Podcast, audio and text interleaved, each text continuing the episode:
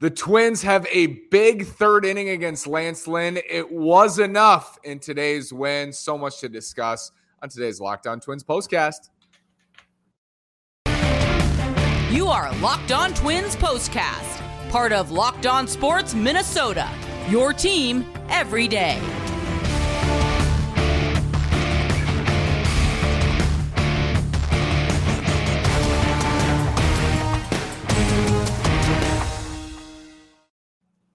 And welcome to another edition of our Locked On Twins postcast. Today is Saturday, July 16th. I'm the host of Locked On Twins, Nash Walker, here with writer and reporter at Access Twins, Brandon Warren. Before we get started, betonline.net is your number one source for all your betting needs and sports info. Find all the latest sports developments, league reviews, and news, including this year's NHL playoffs and Major League Baseball. BetOnline is where the game starts. Brandon, Twins get a much needed victory, beat the White Sox 6 3 Saturday afternoon.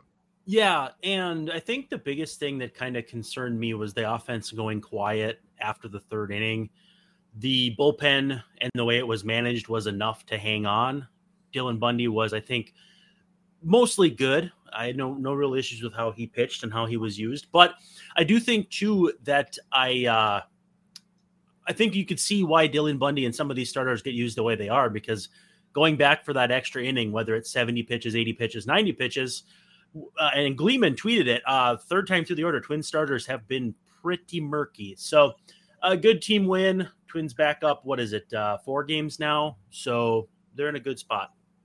Jorge Polanco hits a big home run. Carlos Correa gets on the board. He grounded into a double play in a big spot last night. Comes through today in the third inning, Brandon, to uh, get things going. Luis Arraez also hit a solo homer to lead it off for the Twins. So home run ball came into play today.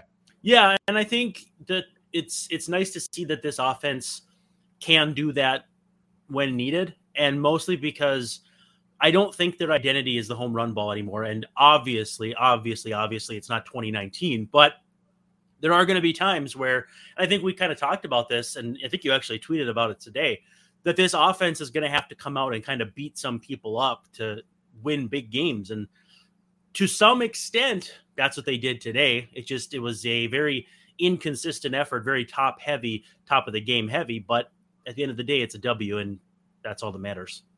You can sense when Baldelli and the Twins are going hard for a win, and especially with the All Star break coming up too. But Jhoan Duran throws 40 pitches, Brandon, in a two inning outing. We haven't seen that, I don't think, at all this year. And honestly, we haven't seen him go out there for a second inning. I can't think of the last time that happened. So that was really pushing it there at the end it hasn't been much if it has been at all. And to getting Griffin Jax up when they did, to me, you know, they went Bundy, Megill. I think Megill is kind of working into that circle of trust, but at the same time, they had Jax loosening up where it was like, all right, it's the sixth inning. We might want to start clamping this thing down because if Whites if the White Sox get back into the game, they've got some late inning relievers that can really shut you down. And I think it's very telling in any given game. If you look at the pitchers that Tony LaRussa uses, if you see Banks, Foster, Ruiz, and Lambert, they're behind. If you see Graveman, Hendriks, and Kelly. Lopez, they're ahead. And it, it, doesn't mean it's right or wrong. It's just I think it's very predictable. And so for the Twins to do what they did, uh, again, to me makes sense. But um, yeah, nice job locking it down by the bullpen after Dylan Bundy was again mostly good. Well, let's talk about Bundy. This is one of the first, like, actually strong starts we've seen from a Twins pitcher. it feels like uh, Joe Ryan pitched well against Milwaukee, but overall, guys just haven't thrown the ball very well. And Bundy kind of set the tone today, Brandon. Yeah, and so I'm looking at his Fangraphs page because that's uh, that's my go-to place. So his ERA is what is it, four seven one? Trying to get and stuff like that. Came in three nine two expected ERA, strikeouts and all that really there. Uh, apparently, he does not have a live update for his pitching, but um, you know, ERA is higher than you'd like. But I think the home run rate has really come down to a point where you can actually kind of feel good that he's not going to go out there and give up two homers in every single start. Uh, I've said he's done a pretty good Michael Pineda impersonation.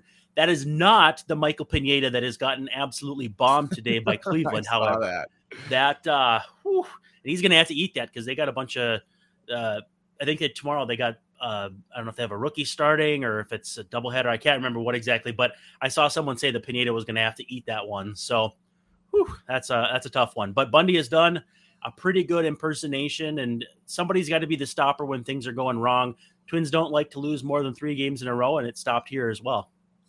Jorge Polanco in the five hole just adds a whole nother dimension. We've talked about him and talked about him when he came back, but he comes through. And when he's swinging the bat like that, Brandon, he's hitting for power. It just it feels like this lineup is so dynamic, and there's something about him being back as the switch hitter and finally swinging the bat. We know he can.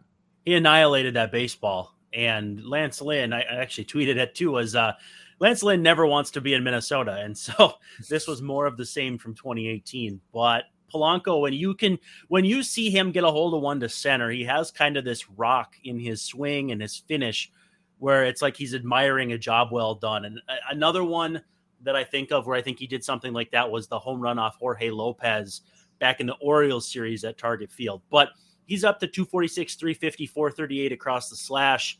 You will take those numbers from a, a very solid defensive second baseman who can sneak over to short every now and then if Correa needs a day off.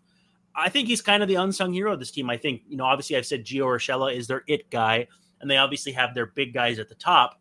But Jorge Polanco kind of connects the two, and him in the middle of the order with Alex Kirilloff, who hopefully is okay. We don't know why he left the game, but has been swinging it better lately. Uh, Jose Miranda been swinging it better lately. It just it all comes back to that offensive depth that you and I have been preaching now for I think about three months on this show.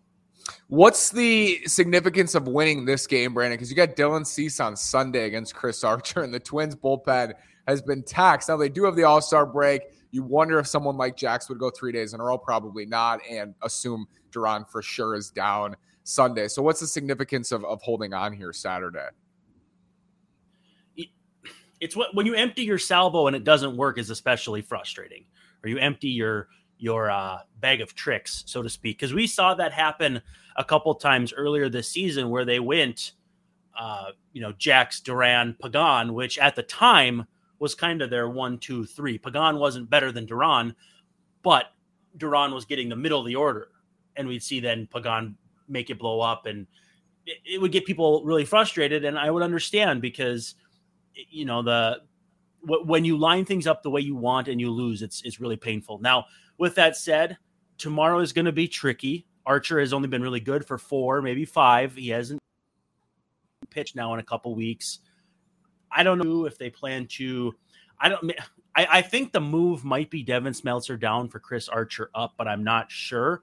But if they sent Smeltzer out and brought back another guy who could just cover them for maybe an inning or two in a quasi, not mop up, but like a bridge role, I can see that happening. The problem is I, am not really sure who it would be. So I'm curious how it's going to happen, but I think Tyler Duffey is going to be their major leverage guy tomorrow, and who knows if they're going to if they're going to need one. Well, the Twins have beat up Dylan Cease pretty good in his career, and I know this version of Dylan Cease looks a lot different. He's been one of the best pitchers in baseball this year in the first half. However, the Twins have gotten to him before, so you just worry about today, think about tomorrow, tomorrow, and they well, got that win the, the Twins have hit pitchers of that caliber. They just did it to right. Josh Hader too. They broke Josh Hader like they broke Aroldis Chapman last season. So uh, I saw someone celebrating that, and I was like, yeah, that's uh, that's pretty pretty good. But the Twins, and we've said this too, they won Kevin Gausman game, so nothing's off the table. Well, they won the Chris Archer Nestor Cortes game at Target yes. Field. Nestor was coming in with a like a 0.5 ERA or something crazy. Yep, so exactly. you never know. Any given Sunday, literally, and the Twins will go for the split uh, heading into the All Star break. Brandon, thank you so much, sir. Been an amazing first half. We will be back in the second half as well, and I can't wait to join you then. Comment, like, subscribe to the channel. Thanks for your comments. Hey, dude said he's he's optimistic. Hey, dude, Kirilloff did bat late today, so when they brought Buxton in, it removed DH and then put Celestino in left field. So apparently, a uh, defensive move, hopefully there for Let's Alex hope. Kirilloff. Let's hope. Brandon, thank you, sir. We'll talk soon.